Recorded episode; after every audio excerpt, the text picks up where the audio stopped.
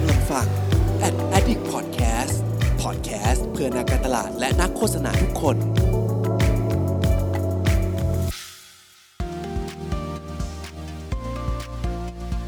Addict Talk ชวนเพื่อนมาเล่า เมาส์มอยแบบเจาะลึก โอเค มาเราเริ่มกันแบบตรงเวลาเลยนะครับ มากันครบแล้วนะครับ ก็ สวัสดีทุกคนนะครับ ขอต้อนรับทุกคนเข้าสู่ Addict Talk Club นะครับรายการ Clubhouse ของ Addict นะฮะที่เราเนี่ยก็จะมีการเชิญชวนนะครับพี่ๆเนาะแล้วก็มาพูดคุยใน topic ที่สอดคล้องกับเรื่องการตลาด เรื่องโฆษณาเรื่องความคิดสร้างสรรค์ต่างๆนะครับซึ่งวันเนี้ยผมคิดว่า topic ที่เราจะมาพูดคุยกันเนี่ยก็น่าจะเป็นสิ่งที่หลายคนให้ความสนใจมากๆเนาะในช่วงประมาณหลายปีให้หลังนี้ใช่ไหมครับเก่ง ใช่ครับ ใช่ครับเรื่องเรื่องเกี่ยวกับ Data ครับเพิร์ดก็อืมจริง ๆ จริง ๆ ยุคหลังยุคหลังๆเนี่ยที่มันเกิดขึ้น Data เพราะว่ามันมีโซเชียลมีเดียมันเป็นแรงกระตุ้นเนาะมันทำให้เกิด Data มากขึ้นเลยเลยครับ อืมอืมครับผมก็เดี๋ยวก่อนอืมอื่นนะครับ ก่อนที่เราจะมาคุยกันถึงเนื้อหาที่วันนี้เราได้แขกรับเชิญตัวจริงในเรื่องของ Data มาเลยทั้งสองท่านเนี่ยก็เดี๋ยวขออนุญาตแนะนำตัวกันละกันนะครับผมเพิร์ดนะครับก็เป็น founder ของ a d a d i c นะฮะโดยที่วันนี้เนี่ยก็ไม่ได้มาเป็น moderator คนเดียวนะครับพาเพื่อนรักมาด้วยอีกท่านหนึ่งนะครับคุณเก่งแนะนำตัวหน่อยครับ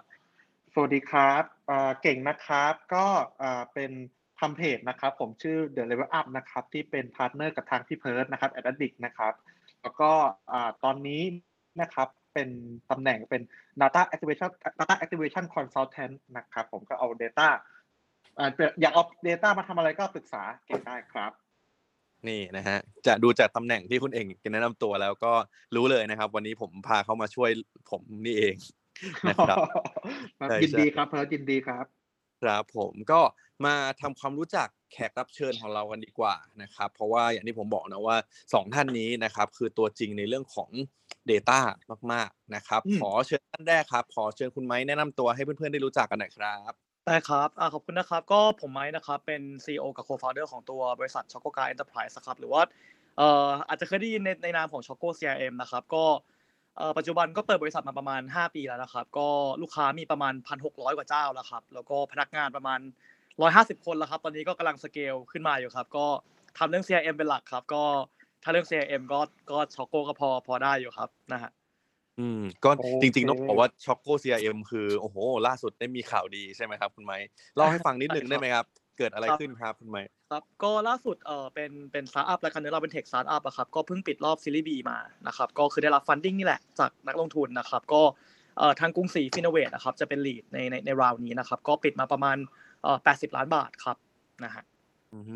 มก็ยินดีด้วยนะครับครับเป็นขอบข่าคุวณมากเลยที่ครับนะฮะที่ทำให้เห็นสตาร์ทอัพด้านนี้เนาะผ่ด้านผ่เสียโควิดมาได้ครับใช่ยิใช่นดีด้วยใช่นะครับพี่ไม้นะครัขบอบคุณมากครับขอบคุณครับยินดีด้วยฮะมาอีกท่านหนึ่งครับ อะคนนี้หลายคนน่าจะติดตามเขาเป็นอย่างดีนะครับ แล้วก็จริง ๆ ท่านนี้ก็มีจัด session ใน Clubhouse อยู่หลาย ๆ รอบอยู่เหมือนกันนะครับ พี่หนุ่ยแนะนำตัวหน่อยครับ ก็สวัสดีครับ หนุ่ยครับเอ่อทำเพจการตลาดวันละตอนแล้วก็เอ่อเป็นอาจารย์พิเศษสอนวิชา Data Analytics and Visualization ที่เดียวกับคุณเพิร์ดเนี่ยแหละครับ ผม แล้วก็เก่งครับแล้วก็แล้วก็ประมาณนี้ครับ เขียนหนังสือเรื่อง Data ครับ มาประมาณนี่สามเล่มแล้วนะครับ ผมก็นะครับประมาณนี้ครับพี่หนุ่ยมีข่าวดีเหมือนกันก็คือเพิ่งเปิดตัวอีกเล่มหนึ่งเลยใช่ไหมฮะเล่าให้ฟังนิดนึงครับพี่หนุ่ยครับพอพอพูดถึงคำว่าข่าวดีแล้วก็ตกใจเลยนะว่าเรายังไม่มีข่าวดีอย่างอื่นนะอ๋อโอเคครับพอดีเล่เล่มสามเพิ่งออกครับ Data Thinking ครับก็เขียนมา to basic ของการคิดอย่างเข้าใจ Data ของนักการตลาดแล้วก็คนทำธุรกิจทั้งหลายแหล่ไม่ว่าจะเป็น SME หรือ Enterprise ในวันนี้ครับ มันเป็นสิ่งที่ หลายคนสนสนใจแล้วก็ยังให้คงให้ความสงสัยแหละว่าเขาจะเริ่มต้นทำงานกับ Data ยังไง ผมว่า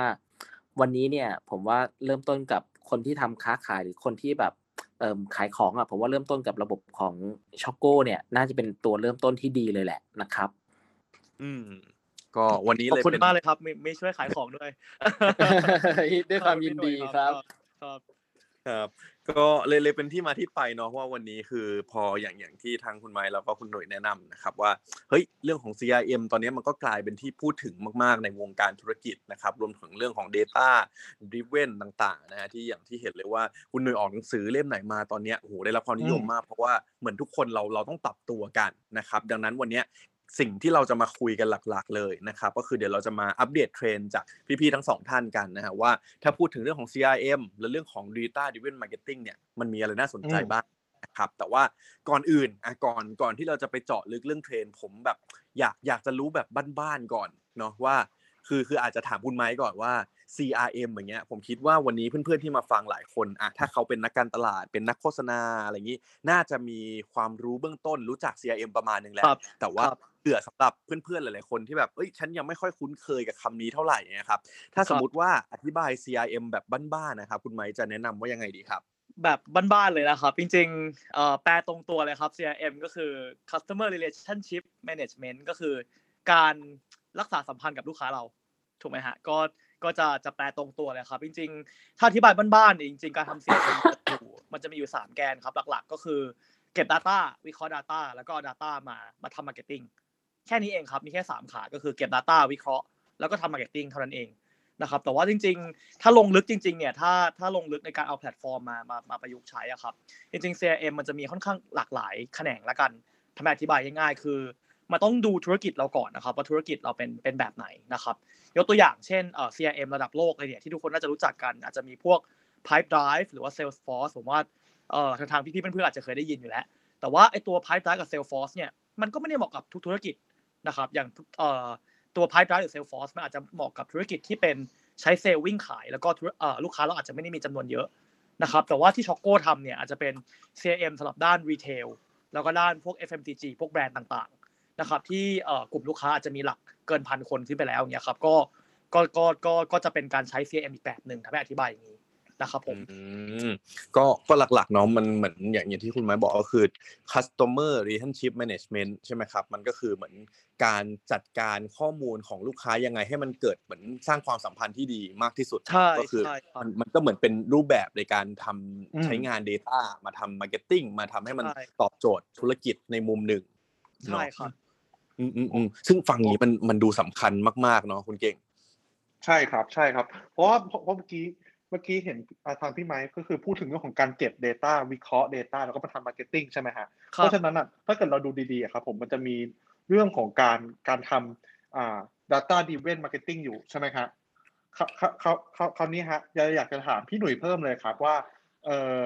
data driven marketing อะครับผมในในมุมมองของพี่หนุ่ยอะมันคิดว่ามันแตกต่าง จากการทำการตลาดแบบ traditional marketing ยังไงครับ ก็เออแหมพอเป็นเก่งถามก็เลยเขินเลยนะครับ ผมก็ก็ก็ก็ว่าแบบนี้นะครับ คือจริงๆอะเมื่อวานเมื่อวานตอนตอนทำขับเฮาเนี่ยก็คุยกับคนหนึ่งเนาะเขาเคยมาเรียนเรื่องของ Data กับพี่อะไรเงี้ยพอยนึงที่เขาบอกได้ชัด แล้วก็เป็นประโยคที่ว่าจริงเลยคือพอใช้ Data เนี่ย มันทำให้เราได้ดูความจริงไม่ได้ไม่ได้ไม่ใช่แค่เดา มันคือการอืมเดากับการดูอะคือเมื่อก่อนเวลาเราจะทำ marketing อะส่วนใหญ่อะมันคือการเดาไงเดาว่าลูกค้าน่าจะชอบแบบนี้เดาว่าโปรแบบนี้ลูกค้าชอบเดาว่า broadcast โปรโมชั่นไปในเวลานี้แล้วลูกค้าน่าจะ attractive นะ อะไรอย่างเงี้ยมันคือการเดาล้วนๆ แต่ Data เนี่ยมันทำให้เราได้ดูได้เห็นกับตาว่าจริงๆแล้วลูกค้าของเราเนี่ยเขามีเขามีไลฟ์สไตล์เป็นยังไงเขามีพฤติกรรมการซื้อเป็นแบบไหน สินค้าที่ขายดีเนี่ยมันทำให้เราได้กำไรหรือเปล่า แล้วสินค้าอะไรที่มัน ขายพ่วงกันไปได้เนี่ยฉะนั้นพอเราเอา Data มาใช้เนี่ยมันทำให้เราตัดสินใจตัดสินใจได้อย่างแม่นยำขึ้น ถึงอืมแม้มันจะไม่ได้แบบร้อยเปอร์เซ็นต์ accuracy แต่มันทำให้เราได้ดีมากกว่าการเดาอะมันเหมือนเมื่อก่อนประโยคคลาสสิกที่เราเคยได้ยินว่าอ่างบการตลาด 50%มันศูนย์เปล่า แต่เราไม่รู้ว่ามันคือครึ่งไหนไงใช่ไหมอืมเออ จอห์นมันเมเกอร์จำได้แล้วเขาเป็นคนพูดนะ แต่ว่าครับวันนี้มันคือต่อให้เรารู้ว่ามันมีงบ 50%ที่ศูนย์เปล่าอะแต่เราก็รู้แล้วว่าไอ้50%นั้นคือ50%ไหนฉันในรอบหน้าเราก็ไม่ต้องไปพลาดเสียเงินกับ50%เดิมที่เราไม่รู้ว่ามันจะทำให้เกิดผลอะไรขึ้นมา ฉะนั้นผมว่า Data Driven Marketing คือการที่เราทำการตลาดอย่างฉลาดขึ้น โดยเราเอาอืม Data มาเป็นเบสในการตัดสินใจในทุกๆเรื่องที่จะสามารถทำได้ครับ อืมน่าสนใจครับคือ คือต้องอธิบายเพิร์ดเสริมนะครับคือครับพอพอพอพออย่างที่พี่หนุ่ยพูดเลยครับคือพอมี Data เสร็จแล้วใช่ไหมฮะคือมันต้องมี Foundation ว่าคิดอะไรเงี้ยคือต้อง based on ว่าใช้ Data มาจากอะไรอะไรอย่างเพื่ออธิบายเพิร์ดเพิ่มเพิ่มเติมครับ อืม จริงๆจริงๆอยากสอบถามนิดนึงครับเพิ่มเติมจากเมื่อสักครู่นี้ที่พี่หน่วยอธิบายเพราะว่าครับผมคิดว่าหลายคนน่าจะน่าสงแบบสงสัยเนาะว่าเฮ้ยแต่ว่าสมัยก่อนเวลาที่เราทำแบบว่า survey หรือการทำแบบ focus group ทำ research อะไรเงี้ยแบบนั้นถือว่าเป็น Data Driven Marketing หรือเปล่าครับพี่หนุ่ยคือต้องบอกแบบนี้ครับเพิร์ด ก็ถือว่าเป็น Data Driven นะ แต่ด้วยข้อจำกัดของ Data ในวันก่อนอะมันเข้าถึงอืมยากแล้วมันก็ราคาแพงมันมี condition เยอะ ฉะนั้นเนี่ยมันทำให้อันนั้นมันเป็น Data ที่ดีที่สุดณวันนั้น ใช้คำว่าณวันนั้น แต่ณวันนี้มันมีเครื่องมือมากมายที่ทำให้เราเข้าถึง Data ได้ง่ายขึ้น อย่างระบบเครื่อง POS อย่างการใช้ Choco CRM เนี่ยก็เป็นอีกเครื่องมือหนึ่งในการเก็บ Data ที่ ดีแล้วก็เป็นระเบียบมากขึ้นนะครับ คือการเซอร์เวยมันถามได้แหละ ในบางคำถามในบางคำตอบ แต่ถ้าเกิดเราจะมานั่งถามว่าเอ๊ะจริง ๆ แล้วเนี่ยพี่ชอบไปซื้อของเนี่ยที่ร้านกาแฟเนี่ยประจำเมื่อไหร่บ้างคะอะไรเงี้ย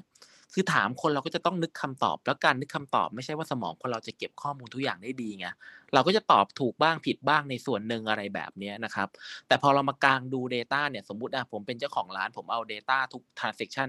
ทุกทุกการขายที่เกิดขึ้นกรอกไปในระบบ Choco CRM แล้วกันพอกรอกเสร็จปุ๊บเนี่ยสมมติเนี่ยผมเอาระบบหลังบ้านเนี่ย visualization เนี่ยเปิดแดชบอร์ดมาดูเสร็จเนี่ยผมคงจะเริ่มเห็นแล้วล่ะครับว่าแบบจริงแล้วลูกค้าที่ชอบเข้ามาซื้อเราเนี่ย สมมุติเรามีอะเรามีร้อยเมนูอย่างเงี้ย จริง ๆ แล้วมันมีเมนูที่ขายได้จริงๆอะอยู่กี่เมนูกันแน่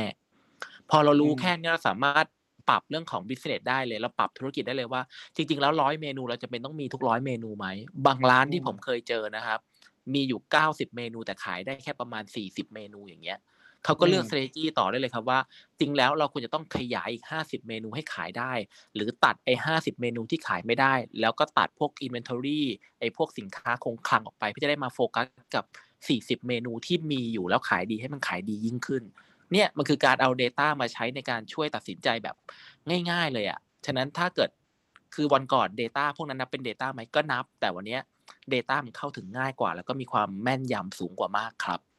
อืมผมว่าเห็นภาพเบื้องต้นที่ชัดเจนมากๆเลยเนาะพอพี่หนุ่ยยกยกตัวอย่างว่าแบบเออแค่ร้านอาหารหรืออะไรเงี้ยถ้าสมมติว่าเรารู้ Data มันก็สามารถเอามาประยุกต์ใช้ในหลากหลายมุมมองได้เลย อย่างแค่เรื่องของเมนูอย่างเงี้ยก็รู้ได้แล้วว่าเฮ้ยจากเมนูทั้งหมดเราควรจะโฟกัสอะไรอะไรที่มันขายไม่ได้ก็ควรจะลดทอนไหมจะได้ประหยัดคอสนู่นนี่เพิ่มเติมเนาะก็ผมพ อพอคุยมาแบบนี้อะครับเริ่มเห็นความสำคัญมากๆเลย ผมเชื่อว่าเพื่อนหลายคนก็น่าสนใจแล้วนะฮะแต่ว่าอยากสอบถามคุณเก่งนิดนึงในฐานะที่คุณทำงาน Data เหมือนกัน อยากให้ครับคุณเก่งปูพื้นฐานนิดนึงครับ ก่อนที่วันนี้เราจะมาเจาะลึกเรื่องเทรนด์เนาะเรื่องอนาคตกันว่ามันมีอะไรที่เราจะควรต้องรู้ อยากถามคุณเก่งนิดนึงครับ ให้อธิบายหน่อยว่าปกติ Data มันมีประประเภทอะไรบ้างครับ ที่เราได้ยินอะ first party หรืออะไรพวกเนี้ยอันนี้เป็นแบบปูพื้นฐานนิดนึงครับ อ่าโอเคจริงๆมาอย่างอย่างอย่างอย่างอย่างที่เพิร์ดพูดครับแล้วจริง Data มันมีอยู่เมื่อกี้ที่เพิร์ดพูดมันมันคือความเป็นเจ้าของครับอ่าอย่าง first party data เนี่ยก็คืออ่าเป็นข้อมูลนะครับที่เราสามารถเก็บเองได้นะครับเช่นเช่นสมมุตินะครับลูกค้านะครับมาซื้อของแล้วก็แบรนด์อะครับผมมีการใช้ Choco CRM เอ็มเนาะเพราะฉะนั้นอะก็อ่าเวลาลูกค้ามาซื้อของเนี่ยทาง Choco CRM ก็จะเก็บข้อมูลเอาไว้นะครับ เพื่อให้เอาข้อมูลนำไปวิเคราะห์ต่อ ข้อมูลแบบนี้นะครับ ผมคิดว่า first party data นะครับ อย่างที่สองครับ คือ secondary data secondary data หมายหมายความว่ายังไงครับ คือเป็นเป็น data ที่มีอ่ามีความสมบูรณ์นะครับ แต่เราอาจจะไม่ใช่อ่าเจ้าของครับผม คือเราอาจจะมีการเช่นเทรดกันมาแลกเปลี่ยนแลกเปลี่ยน data มา หรือมีการซื้ออข้อมูลนะครับมา ก็อันนี้ก็จะเป็นเรียกว่า secondary data ครับ อย่างที่สามนะครับเออเขาเรียกว่า third party data ครับ third party data เนี่ยคือเราจะไม่ได้เห็นข้อมูลของเขาเลยนะครับผม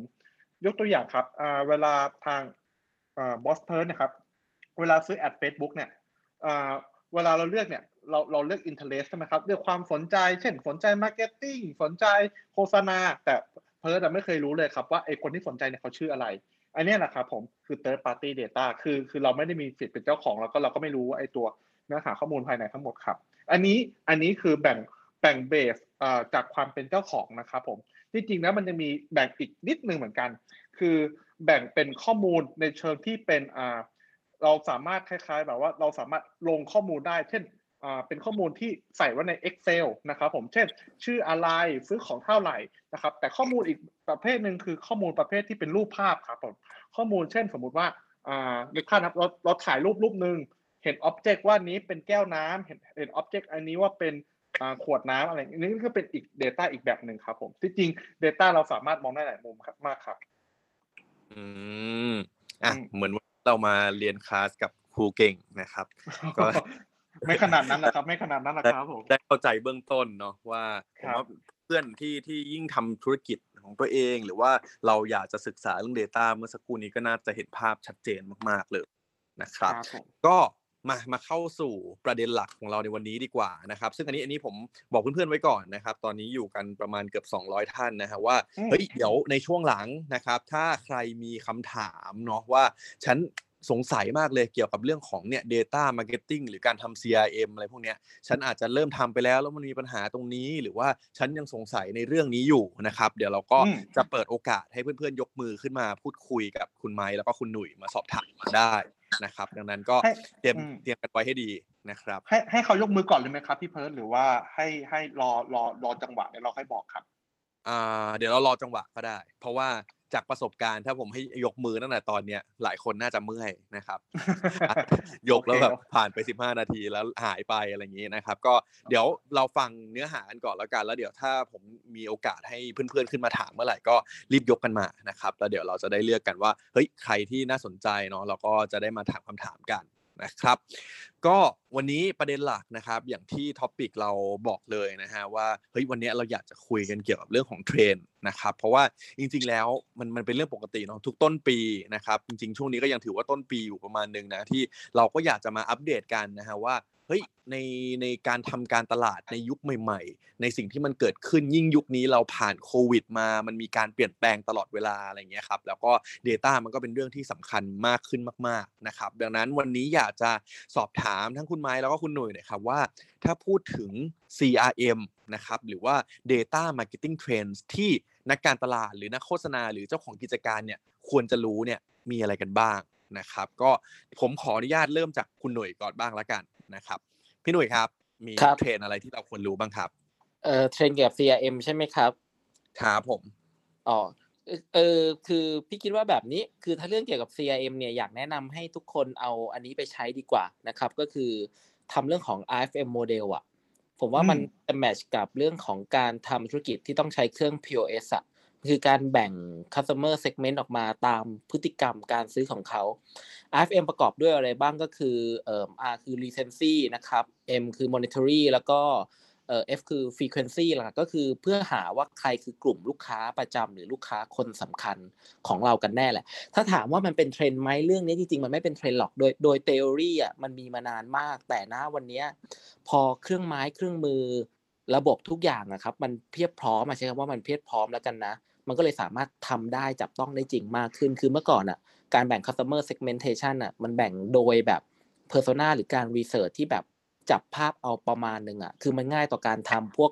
marketing communication ไง ง่ายต่อการทำ advertising ไง แต่มันไม่ practical กับการเอามาใช้ในเรื่องของ sale กับ action แต่พอเรามาทำ segmentation by behavior จริงๆ แบ่งด้วย FM model เป็น base หลักอย่างเงี้ย เรารู้เลยว่าคนกลุ่มนี้คือลูกค้ากลุ่มที่เป็นแบบ แชมเปี้ยนคนกลุ่มนี้คือคนกลุ่มที่แบบเออนานๆมาซื้อทีแต่มาซื้อทีแบบซื้อแบบเป็นป๋าอย่างเงี้ยแต่ละกลุ่มเราเห็นแล้วก็จะมี strategy ในการ push เขาที่แตกต่างกันฉะนั้นสำหรับพี่พี่มองว่าเรื่องนี้มันเป็นเรื่องที่ควรจะทำได้แล้วนะวะณวันนี้ระบบก็พร้อม พี่เชื่อว่าด้วยระบบของอย่างเนี่ยโพสต์ของของของ Choco CRM เนี่ยน่าจะเป็นตัวช่วยหนึ่งในการเก็บ Data ที่จะเอามาต่อยอดทำ Data Driven Marketing แบบ จริง ๆ แบบไม่ต้องยากไม่ต้องซับซ้อนแบบไม่ต้องเป็น Data Science ก็สามารถเริ่มต้นทำได้แบบง่าย ๆ ในแบบเจ้าของธุรกิจหรือคนที่เป็นแบบ Marketer ได้อะครับอืม RFM นะครับ ก็อย่างที่พี่หนุ่ยบอกเนาะว่ามันคือเหมือนเหมือนการที่เราจะได้สามารถทำความเข้าใจได้นะครับ ว่า เอ๊ลูกค้าประจำของเราคือใครเนาะแล้วเราก็จะได้สามารถ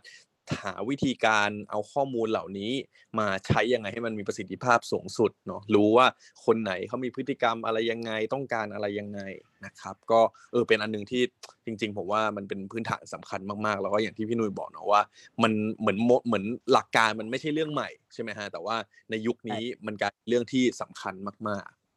ครับครับมีมีมีเรื่องไหนอีกไหมครับพี่หนุ่ยที่ที่เราคิดว่าหรือหรือเราอะเราสลับบ้างดีกว่าอะให้คุณไมค์บ้างดีกว่าเดี๋ยวเดี๋ยวครับไม่งั้นเดี๋ยวพี่หนุ่ยเหมาหมดนะครับอะคุณไม้ครับมีครับเทรนด์อะไรบ้างครับ ที่ครัที่บเราอยากจะแบ่งปันครับเอิ่มที่อยากมาแนะนำเลยจริงๆที่เป็นความจริงเรียกว่าเป็นเทรนด์หรือเป็นเป็นอาจจะเป็นเริ่มเป็นนอมแล้วครับ ตอนนี้ก็คือเป็นเรื่อง personalization นะครับก็อืมถ้าแปลตรงๆมันเป็นเรื่องการทำการตลาดแบบเฉพาะเจาะจงรายบุคคลเลยครับ อันนี้ก็คือ เหมือนแบรนด์คุยกับเราแบบตัวต่อตัวครับ โดยที่อืมเขาสามารถสื่อสารได้โดยการทำแค่ไม่กี่คลิกแล้วกันนะครับถ้าไม่อธิบายง่ายๆเวลาไม่อธิบายให้น้องๆในทีมฟังเนี่ยจริงๆ เทียบกับสมัยก่อนเลยแล้วกันครับ เมื่อก่อนมันจะไม่ได้เรียกว่าเป็น personalization มันจะเป็นการตลาดแบบ one message to all เนอะสมมุติเรา creative คิดคิดเอ่อ tagline ได้หรือคิด content อะไรได้เราก็จะปะไปในหนังสือพิมพ์ถูกไหมครับหรือใบปลิวหรือวิทยุหรือว่าเอ่อสื่อต่างๆ แต่ว่าปัจจุบันเนี่ยเอ่อ consumer ครับค่อนข้างเปลี่ยนไปเนอะ ก็คือต้องการทุกอย่างที่มันเป็นตัวฉันมากขึ้นนะครับถ้าไม่เทียบตรงตรงๆเนี่ยคือตอนเนี้ยในแอปเราทุกคนเนี่ยเรามีอยู่แล้ว คือยกตัวอย่างเช่น YouTube หรือ Facebook แอปนะครับแอปเดียวกันแต่ content เนี่ยขึ้นมาไม่เหมือนกันแต่ละคน ซึ่งตรงเนี้ยครับอืมมันคือการใช้ Data มาทำการตลาดยกตัวอย่างอย่าง YouTube เอ่อผมเนี่ยกับคุณเพิร์ดเนี่ยผมแน่ใจผมรับประกันแล้วไม่เหมือนกันแน่นอนถูกไหมครับเพราะอาจจะเป็นฟุตบอล อาจจะเป็นรายการตลกสมมตินะครับ แต่ของคุณเพิร์ดอาจจะเป็นอีกเรื่องหนึ่งซึ่งอันเนี้ยมันคือการเอา Data มาทำการตลาด นะครับอืมซึ่งจริงๆเนี่ยในการทำ CRM เนี่ยเอ่อสิ่งที่มันเป็นเทรนด์หรือเป็นเป็นเป็นนอมไปแล้วเนี่ยจริงๆ ก็คือเจ้าใหญ่ๆอะครับที่เขาทำกับเราอยู่เอ่อไม่ว่าจะเป็น Line Man เราเราคิดภาพดีนะครับ หรือว่าเป็น Lazada Shopee เป็น SCB เป็น KBank เนี่ยครับทุกอย่างครับที่เขาส่งมาหาเราเนี่ยมันคือเฉพาะเราเลยนะครับ แต่เขาไม่ได้ทำเราทีละคน เขาแค่สี่คลิกแล้วยิงไปล้านคน แต่ว่า message ที่มาถึงเราเนี่ยมันกลายเป็นเฮ้ยทำไมเขารู้จักชื่อเราทำไมเขารู้ว่า เรายังไม่สั่งอาหารเขาทำไมเขารู้ เงินในบัญชีเราอะไรอย่างเงี้ยครับก็คือพวกนี้แหละครับคือการเอา Data มาทำเรื่อง personalization ที่ที่ช็อกโก้ครับพยายามจะช่วยแบรนด์หรือว่าไม่ว่าจะเป็น SME หรือเป็น corporate เนี่ยพยายามจะช่วยแบรนด์ทำตรงนี้อยู่ เพราะว่าเป็นเรื่องที่สำคัญมากครับเอ่อในใน consumer ยุคยุคนี้ครับถ้าเป็น mass ปุ๊บ consumer engagement จะต่ำทันที แต่ถ้าเป็น personalized เนี่ย engagement จะขึ้นขึ้นเยอะครับ ที่เราที่เราเจอมาอืมอืมฮึอืม personalization เนาะก็ มือนเหมือนคำนี้ก็เป็นคำที่เราได้ยินกันมาสักพักนะครับ แต่ว่าจย่าริงที่ๆขอขอเสริมแบบนี้นะครับ ว่าจริงแล้วอะคือถ้าทำถึง personalization อะแน่นอน effective เอ่อ result มันดีกว่า แต่ผมว่าคือเอาแค่ทำให้ได้ในระดับของแบบเอ่อแบบ segmentation หรือ customize ก่อนอะ ผมว่าเท่านี้ก็เริ่มเห็นแล้วอะใช่ไหมโดยโดยโดยช็อกเกิลน่าจะทำได้แบบง่ายๆอยู่แล้วเนาะใช่ครับใช่ครับ ก็แน่นอนครับ ก็อย่างแรกก็คือเราต้องเลือกเอ่อ audience group เราก่อนถูกไหมครับว่าเฮ้ย เราอยากจะ communicate กับกลุ่มไหนยกตัวอย่างเช่นเราอยากจะ communicate กับกลุ่ม สมมติเรา segment มันปุ๊บเป็นกลุ่ม foreigner เวลาเราแค่อืมพิมพ์ message ไปอะครับ เราพิมพ์ภาษาไทยไปก็ผิดแหละอืถูกไหมครับ ก็อย่างที่พี่หนุ่ยพูดเป๊ะเลยครับว่าเอ่อ step แรกคืออาจจะต้องเป็นเรื่องการทำ segment ก่อน หลังจากนั้นเราต้องดู content เราที่เราเขียนเนี่ยว่าเอ้ยเราจะ personalize ไปได้หรือเปล่าอะไรเงี้ยก็อาจจะต้องเอาระบบกับเอา data มาช่วยครับอืมก็เป็นเป็นสองเทรนแล้วเนาะ R R M F ไม่ไม่ใช่ R F M RFM ไม่ใช่ล RFM งทุนนะนึกว่าลงทุนแล้วนะฮะกับ personalization เนาะครับผมอะงั้นกลับมาที่คุณหนุ่ยครับ มีเทรนอะไรที่น่ารู้อีกไหมครับที่สำหรับเรื่องของ CRM หรือเป็น data driven marketing ด้วยก็ได้ เพราะว่ายิ่งคุณหนุ่ยทำโอ้โหเรื่องของ data มาเยอะเนี่ยผมคิดว่าน่าจะเห็นเทรนอะไรอีกน่าสนใจเยอะแน่นอนนะครับ ครับก็ เออผมว่าเทรนด์คือจะเรียกว่าเทรนด์ไหมก็ไม่กล้าเรียกกันเนาะจริงๆมันเป็นสิ่งที่แบบ มันก็มันก็มีโดยโดยโดยหลักการมันมีมานานแล้วแหละ แต่ผมว่าวันนี้สิ่งที่ทุกคนเริ่ม aware คือเรื่องของการเก็บ Data ดีกว่าอืมเก็บ Data ยังไง เก็บ Data แบบไหน อะไรที่ต้องเก็บอะไรที่ไม่ต้องเก็บ เก็บไว้ที่ไหน เก็บแล้วไปทำอะไรต่อข้อนี้สำคัญมาก ต้องบอกว่าบางคนไม่รู้ด้วยซ้ำว่าตัวเองมี Data อยู่นะครับบางคนเนี่ยขายของเนี่ยมีเครื่อง POS อย่างเงี้ย ไม่รู้ว่าตัวเองมี Data ก็เลยไม่เคย aware ว่าเอ๊ะฉันมี Data อยู่ด้วยหรอ ฉันรู้จะเริ่มต้นทำงานกับ Data ยังไง หรือแบบบางคนอย่างเงี้ยอยากทำงานกับ Data แต่ไม่เคยเก็บ Data เลยอย่างเงี้ยมีเครื่อง POS เอาไว้ก็เอาไป คือไม่เคยเอามาจดบันทึกอะเอาเครื่องไปเปิดพงเปิดเพลงฟังอย่างเงี้ยที่เจอกับตัวเงี้ยรู้สึกเสียดายมากปล่อย Data ให้มันไหลไปฉะนั้น โดยเทรนด์วันนี้มันเหมือนทุกคนเริ่ม aware แล้วโอเค ฉันอยากจะทำ personalization ให้ได้ อยากทำได้ต้องทำอะไรบ้างอะงั้นฉันต้องมี Data ก่อนอะแล้วฉันจะมี Data ได้ยังไง คือนะวันเนี้ยหลายคนเริ่มกลับมาโฟกัสเรื่องการเก็บ Data แล้วไม่ใช่แค่การเก็บเฉยๆแต่เป็นการเก็บให้มันถูกต้องตั้งแต่วันแรก คือเมื่อก่อนเนี่ยบางคนอาจจะคิดว่าตัวเองมี Data เยอะนะครับมีโอ้ยมากมายมหาศาลเลย แต่พอเอามากลางดูแล้วอะบางคนเนี้ยอย่างเงี้ยบางธุรกิจเนี้ยเป็นพวกแบบคลินิกอย่างเงี้ยเก็บ Data ไว้เป็นสิบปีก็จริงนะแต่เก็บไว้บนกระดาษ กระดาษเนี่ยพอเขียนด้วยลายมือของหมออย่างเงี้ย เราก็รู้เนาะลายมือเอ่อลายมือหมออาจจะอ่านไม่ค่อยง่ายเท่าไหร่อะไรเงี้ยฉะนั้นขั้นตอนการกว่าที่จะเอา Data พวกนั้นน่ะมาเพรฟใส่ระบบให้พร้อมหรือเอาง่ายๆเพรฟใส่ Excel ก็ได้มันก็กินเวลานานโขแล้วอะทำให้บางที่เนี่ยหลาย ๆ ที่เริ่มตั้งต้นในการเก็บ Data ใหม่ตั้งแต่ day one ด้วยซ้ำฉะนั้นผมว่าวันนี้การเก็บให้ถูกต้องให้ถูกต้องในที่นี้คือเก็บแล้วให้มันพร้อมใช้งานได้เลยอะค่อนข้างสำคัญมากครับ ฉะนั้นผมว่า การมีเครื่องมือมีระบบที่ดีเพื่อช่วยในการเก็บให้มันเป็น system อะก็จะง่ายมากต่อการเอา Data ไปใช้งานต่อนะครับ ก็ตบเข้าสู่การขายของให้ครับ ก็ผมว่าเก็บใส่ระบบเนี่ยช็อกโกครับน่าจะมีการวางน่าจะวางกำลังแอบเดาว่าหลังบ้านน่าจะ create เรื่องของ data attribute ของแต่ละออเดอร์ได้ใช่ไหมครับอ่าใช่ครับครับพี่หนุ่ยเออเอ่อถ้าสครัมบพี่หนุ่ยคือพี่หนุ่ยพูดถูกเลยครับ ก็ เรื่องเก็บ Data เนี่ยคือลูกค้าที่เราเจอนะครับพี่หนุ่ยเราจะมีอยู่ 2 ประเภทนะครับที่ที่ที่ที่ที่หมพยายามจะเอาทูเข้าไปช่วยคือกลุ่มแรกอย่างที่พี่หนุ่ยพูดเป๊ะเลยก็คือกลุ่มที่ยังไม่มี Data เลยหรือเก็บ Data มาแล้วเอาอาจจะเอามาใช้งานอาจจะยากหน่อย คืออยู่ใน Excel หรืออยู่ในระบบที่เก่าอะไรอย่างเงี้ยครับก็เราพยายามจะ provide tool ต่างๆนี่แหละครับไปให้ลูกค้าทางแบรนด์เนี่ยเก็บ Data ลูกค้าได้ อย่าง tool ที่เราใช้บ่อยสุดนะครับ ตอนนี้ก็คือจะมาจาก POS อย่างที่พี่หนุ่ยบอกนะครับแล้วก็ tool ที่สองเนี่ย เอ่อคือจะมาจาก Line Official Account ของแบรนด์เอง คือเราจะเอาระบบไปฝังอยู่บน Line Official Account ครับของแบรนด์แล้วก็ให้ลูกค้าเข้ามา engage ผ่าน loyalty campaign ต่างๆ เราก็จะได้อืมข้อมูลมามาถูกต้องอย่างถูกกฎหมายด้วยครับ เพราะว่า PDPA กำลังจะเข้ามาเนอะเราก็อยากให้ลูกค้า consent แล้วก็เข้ามา engage กับแบรนด์โดยที่แบบเอ่อเหมือนถูกต้องตามตามระเบียบหมดทุกอย่างอะครับผมนะฮะอืมอ๋อแพทอ๋อเต็มเรื่องเออแล้วเวลาเชื่อมกับไลน์ของของช็อกโกเป็นยังไงอะครับเล่าให้ฟังได้ไหม ครับอืมก็จริงๆเอ่อยกตัวอย่างสมมติพี่หนุ่ยมีไลน์ official account ของตัวเองถูกไหมครับครับในตัวไลน์มันอาจจะได้แค่ follower อาจจะได้แค่ชื่อไลน์ ID อะไรเงี้ยครับแต่ว่าข้อมูลในเชิงลึกทางไลน์อาจจะไม่ได้ปล่อยมา หรือว่าทางแบรนด์อาจจะอยากมีการเก็บข้อมูลเพิ่มเติมเนาะทางตัวระบบช็อกโกเนี่ยก็คือจะไปฝังอยู่บน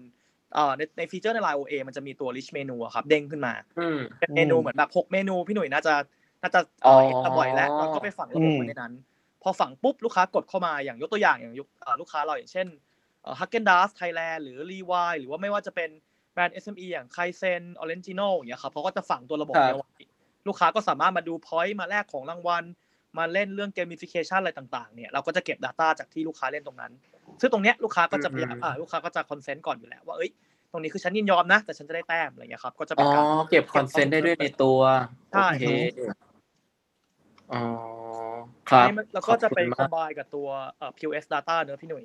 มันก็จะได้ครับอินไซต์ที่มากขึ้น ใช่ไหมครับอืมเพราะว่าเราก็คอมไบ data กันสองสองมุมเลย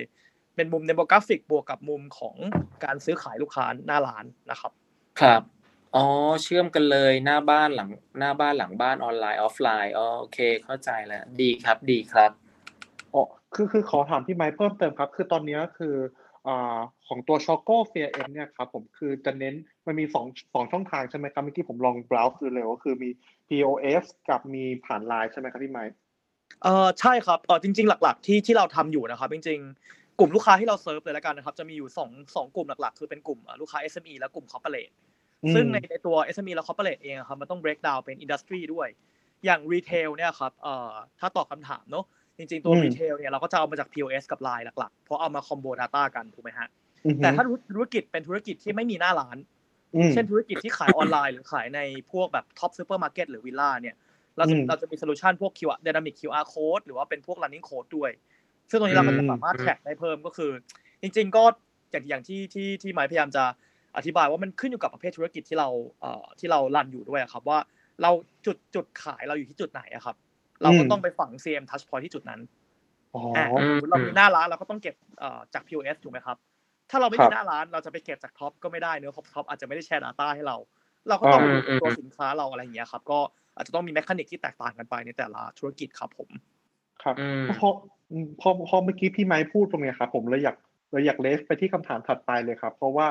คือทางเก่งอะก็อยากรู้เหมือนกันว่าปกติแล้วอะถ้าเกิดคนไหนที่อยากจะทำเกี่ยวกับพวก CRM data driven อย่างเงี้ยครับผมเขาควรรู้เครื่องมือพื้นฐานอะไรบ้างครับเพราะเพราะเมื่อกี้พี่ไม้พอมีเปิดเกรินๆมาแล้วเลยอยากจะถามให้เจาะเจาะจงไปเลยครับครับเราควรรู้อะไรบ้างครับผมครับอ่าอย่างสมมติเป็นธุรกิจรีเทลแล้วกันนะครับสมมติเป็นธุรกิจที่อืมมีหน้าร้านใช่ไหมครับ ไม่ว่าจะเป็นเอ่ออย่างที่ช็อกโกมีเยอะสุดจะเป็นร้านอาหารร้านตัดผมร้านล้างรถร้านสปาอย่างเงี้ยครับเอ่อ tool แรกครับที่ต้องที่ต้องรู้เลยคือ POS เราเอง อย่างที่พี่หนุ่ยบอกเลยอืมเป๊ะๆเลยครับว่าเฮ้ย POS เรามันเก็บข้อมูลได้ลึกแค่ไหน ส่วนมากอืม POS ทั่วไปเนี่ยมันจะเก็บได้แค่ออเดอร์เรา แต่มันไม่รู้ว่าใครซื้อครับ อ่า อันเนี้ยมันจะเป็นปัญหาหลักๆที่ช็อกโก้เข้าไปไปช่วยก็คือ เราจะ map customer เข้ากับบิลบิลนั้นให้ เพราะถ้าสมมติครับเราได้แค่บิลเราเช็คบิลเฉยๆเนี่ยเราจะไม่รู้ว่าใครเป็นคนซื้อถูกไหมครับอืมเราจะกลับมาเรียกลูกค้ากลับก็เอ้ยไม่รู้แล้วว่าเฮ้ยคนที่กินเยอะๆนี่เป็นใครอย่างที่พี่หนุ่ยบอกเลยว่าเฮ้ยเมนูที่เราเอ่ออาจจะขายดีเนี่ยขายใครอืมถูกไหมฮะอาจจะรู้ว่าเอ้ยเมนูนี้ขายดีแต่ไม่รู้ว่าขายใครนะครับ อันนี้จะเป็น tool แรกที่นะครับ แล้วก็ tool ที่สองที่มาแนะนำเนี่ยคือ Line Official Account ครับ เพราะว่าเอ่อทางช็อกโกเองเนี่ยเรามีการ work กับร่วมกับ Line Thailand ค่อนข้างเยอะอะครับ ก็อืมมีไปเชื่อม API เชื่อมระบบอะไรกันเยอะที่เราเน้น Line เนี่ยเพราะว่า Line OA คือหมายว่าทุกคนเข้าถึงง่าย แล้วก็มันสามารถเก็บ Data ได้อย่าง Data ที่เราได้เพิ่มจาก Line Official Account นะครับที่เราไม่ต้องเก็บเองในฐานะแบรนด์เนี่ยยกตัวอย่างเช่นครับรูปรูปครับรูปโปรไฟล์อะครับเราสามารถดึงมาได้เลย ถ้าลูกค้ากด enroll ในตัว loyalty โปรแกรมเรา หรือว่าจะครับเป็นพวก Line ID อะไรพวกเนี้ยครับก็คือจะสามารถมาได้เลย ก็จะเป็นอีกทูที่มาแนะนำคือตัว POS กับตัว Line ที่ที่ทางธุรกิจ SME หรือว่าธุรกิจเริ่มต้นที่มีหน้าร้านเนี่ยอาจจะต้องเริ่มศึกษาเลยว่าที่เรามีอยู่ที่เรายังไม่มีเนี่ย มันมีมันมีวิธีในการเก็บ Data ยังไงบ้างในตัวระบบเราเองเนี่ยครับโอเคอืมแล้วแล้วแล้วแล้วไอ้พวกนี้คือทางของตัว Choco CRM ก็มีการวางเรื่องของ PDPA cover ด้วยอ่าใช่ไหมครับ ครับ อันนี้เป็นเป็นครับความจริงเราเตรียมไว้ตั้งแต่ปีที่แล้วแล้วครับเพราะเขาเลื่อนกฎหมายอ่ามาปีหนึ่งตอนนั้นก็คือ all speed กันอ๋อเต็มที่มาก แต่ว่าตอนนี้ก็คือ comply ร้อยเปอร์เซ็นต์ครับก็อืมอืมเรื่องนี้เป็นเรื่องที่สำคัญมากๆเลยครับเพราะว่าเรื่องกฎหมายค่อนข้างแรงเนอะเรื่องตัวครับข้อมูลคุ้มครองอ่าข้อมูลถูกส่วนบุคคลนะครับ เราก็ใช่พยายามจะใช่ทำให้มันถูกต้องแล้วก็สบายใจในมุม end user ด้วยว่าอย่างอย่างอย่างที่พี่ๆบอกว่าอาจจะเก็บ Data มาเป็น first party data เนี่ยคือถูกต้องตาม format ทั้งหมดทางแบรนด์เองทางร้านค้าเองก็จะสบายใจเวลาเอาไปทำ marketing ด้วยอืมอืม อืม เอ๊ะ ผมผมถามเพิ่มหน่อยสิ พอดีผมเข้าไปดูในเว็บ ไอ้ที่เขียนว่าไอ้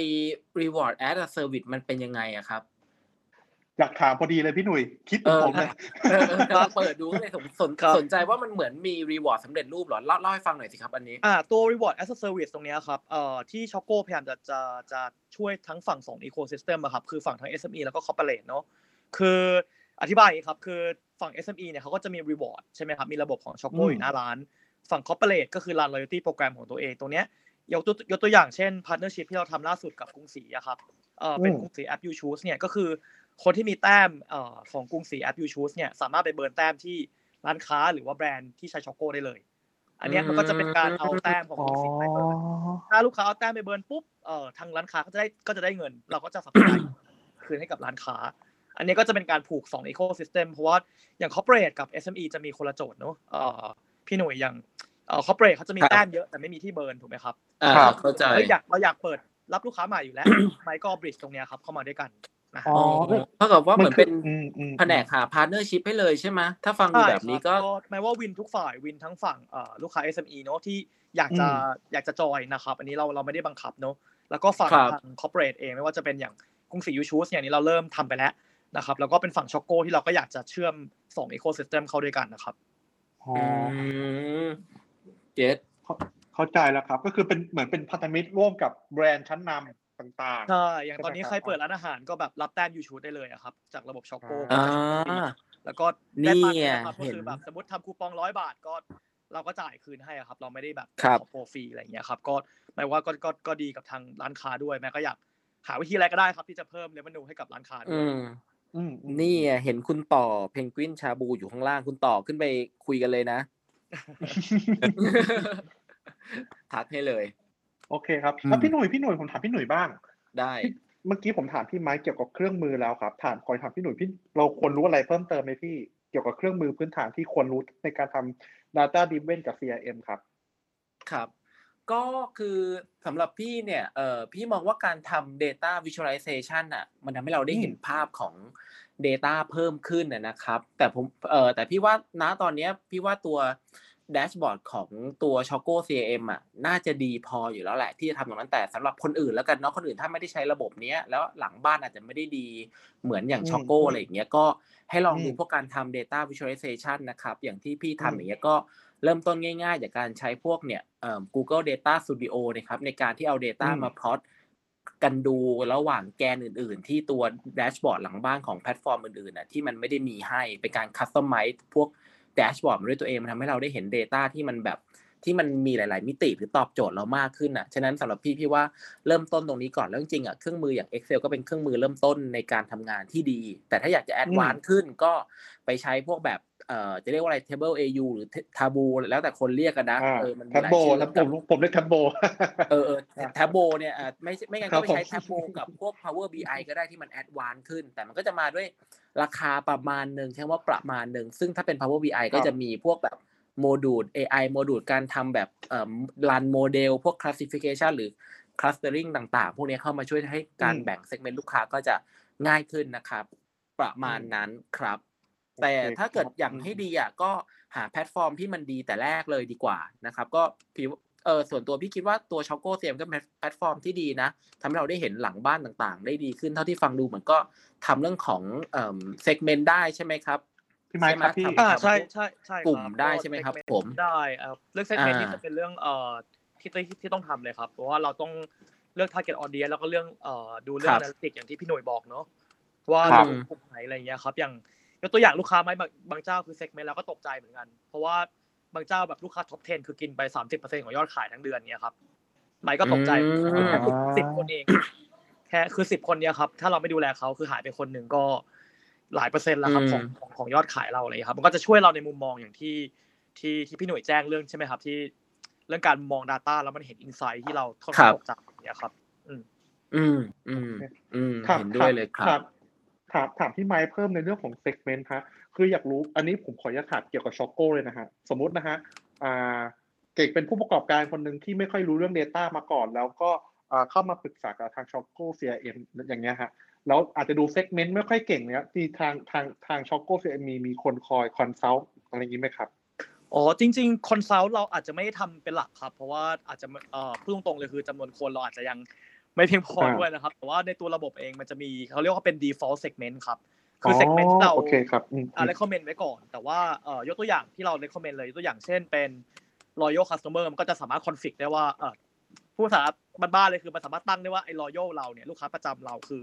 นับจาก spending หรือนับจาก visit อะไรอย่างเงี้ยครับหรือว่าถ้าเป็น default อื่นๆเช่น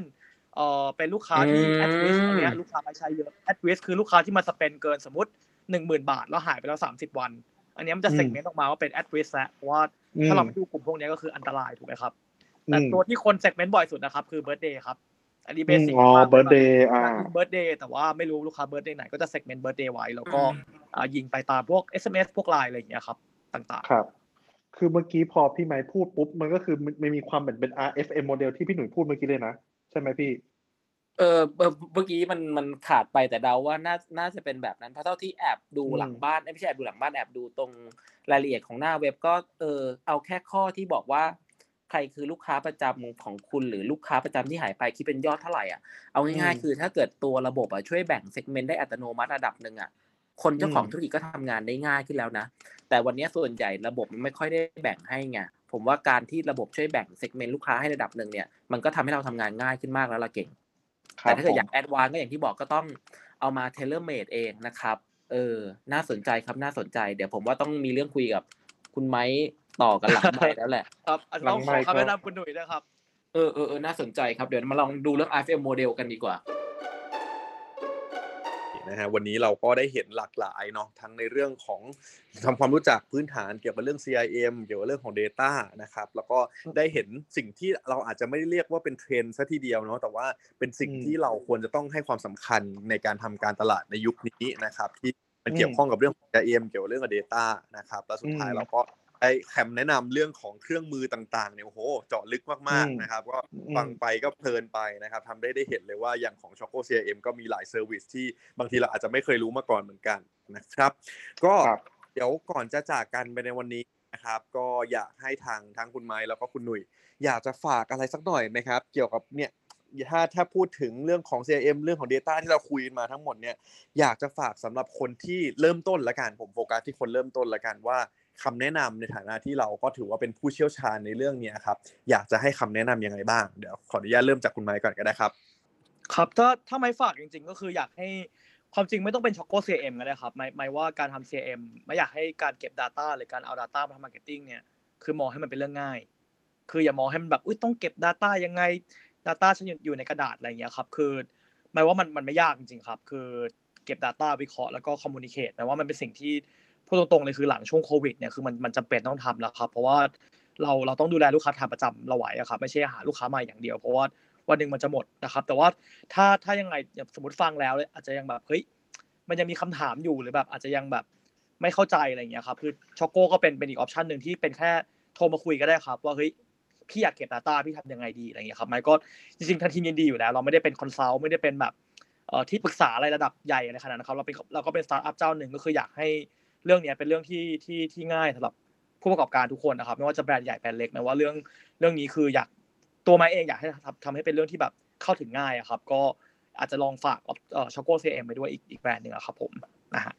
อ่าไหนๆคุณไมค์บอกมาอย่างนี้ ถ้าจะจะติดต่อกับ Choco CRM นี่ติดต่อทางไหนได้บ้างครับเอ่อเว็บไซต์เราเลยก็ได้ครับ มีเบอร์ทุกอย่างหมดแล้วครับ อันนี้ทีม marketing ก็ฟังอยู่ด้วยเนาะนะครับ ก็เข้ามาที่ www.chococrm.com นะครับ ก็จะมีข้อมูลทุกอย่าง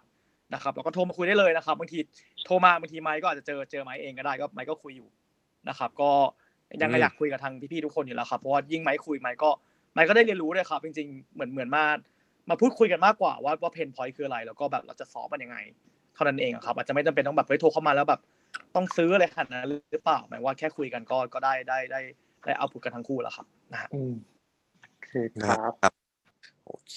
มาคุณหนุ่ยครับ มีอะไรอยากจะฝากสำหรับ ผู้ประกอบการหรือคนที่เป็นมือใหม่ในการที่เราอยากจะทำเรื่องของ Data Marketing บ้างครับ ครับก็ฝากแบบนี้จริงๆอะคือฟังดูเรื่องนี้เหมือนจะเป็นเรื่องยากแต่จริงๆแล้วมันเริ่มได้ง่ายแล้วแหละ ผมว่าคือผมมี framework ในการทำ Data Marketing แบบนี้มันผมเรียกว่า CPVAI model อะมันมี 5 stage หลักแหละที่ทำมาทั้งหมดนะครับ อันดับแรกคือ correct ก่อนตัว C คือ correct เราจะเก็บ Data แบบไหนเก็บยังไงเก็บให้มันถูกต้องแล้วก็พร้อมใช้นะครับ ถัดมาคือการ prep คือถ้าเกิดเราเก็บมันต้องมีการเอา Data ไปทำให้มันพร้อมใช้อีกทีหนึ่งอะบางครั้งเราจะเก็บไม่ดีแต่แรกอย่างเงี้ยนะครับมันเหมือนว่าอย่างเช่นบางทีพวกของที่อยู่อะไรเงี้ย บางทีเรากรอกมาเป็นคอลัมน์เดียวยาวๆเงี้ยแต่ต้องมานั่งแตกแยกมาเป็นแบบถนนเขตอำเภออะไรพวกนี้เพื่อทำให้เราสามารถวิเคราะห์ on location ได้แม่นยำขึ้นนะครับจากนั้นค่อยมาทำเรื่องของ visualization คือทำให้มันเห็นภาพแหละ เราจะได้เข้าใจว่า point ไหนช่วงไหนจุดไหนที่มันมีสัญญาณความผิดปกติเกิดขึ้น แล้วค่อยมาสู่ stage ของการ analyze ความสนุกของการทำงานกับ Data มันเพิ่งเริ่มต้นประมาณ stage ที่ 4 โดยประมาณเอง แล้วก็ค่อยเป็นเรื่องของตัว I ก็คือไอเดียนะครับหรือ implement ว่าจากทั้งหมดที่เห็นมาจากเห็น pattern เห็น insight เนี่ยเราจะมาใช้ยังไงได้บ้าง แต่ข้อสำคัญที่สุดในวันนี้ คือจะเก็บยังไงให้มันพร้อมใช้ตั้งแต่ day one หรือทำให้เราประหยัดเวลาในการเอา Data มา prep หรือทำให้มันพร้อมใช้อะหลังจากนั้นมันน้อยที่สุด ผมว่าการมีระบบที่ดีจะช่วยได้ค่อนข้างมากนะครับฉะนั้นก็แนะนำครับ inbox ไปหานะครับช็อกโก้ CRM ได้เลยนะครับ ผมช่วยตบเข้าให้แบบนี้เลยนะคขรัอบบคุณพี่หนุ่ยมากครับพี่หนุ่ยช่วยขายของเต็มที่มากเลยครับผมครับผมก็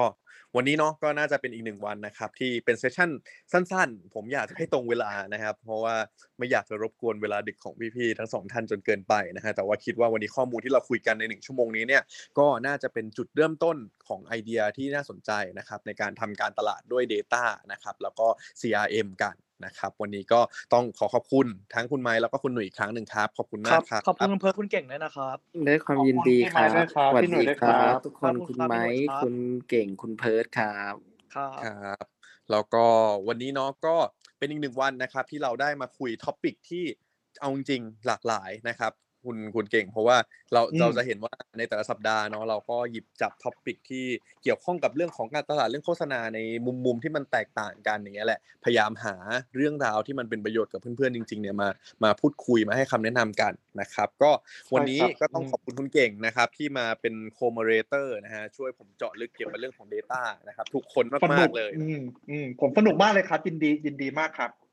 ครับผมก็ เดี๋ยวยังไงติดตามมาครั้งต่อไปครับว่า Addict Talk Club ของเรานะครับรายการ Clubhouse ของ Addict เนี่ยจะเป็นเรื่องอะไรต่อไป แล้วก็จะมีแขกรับเชิญเป็นท่านไหนนะครับยังไงก็ฝากติดตามคลับของ Addict กันได้นะครับกดด้านซ้ายมือที่เป็นรูปบ้านนะฮะข้างบนนี้นะครับแล้วก็ติดตามคลับของ Addict กันได้ เพราะว่าในอนาคตนี้นะฮะเราก็อาจจะมีการจัดเซสชั่นเป็น Exclusive เฉพาะคนในคลับด้วยนะครับ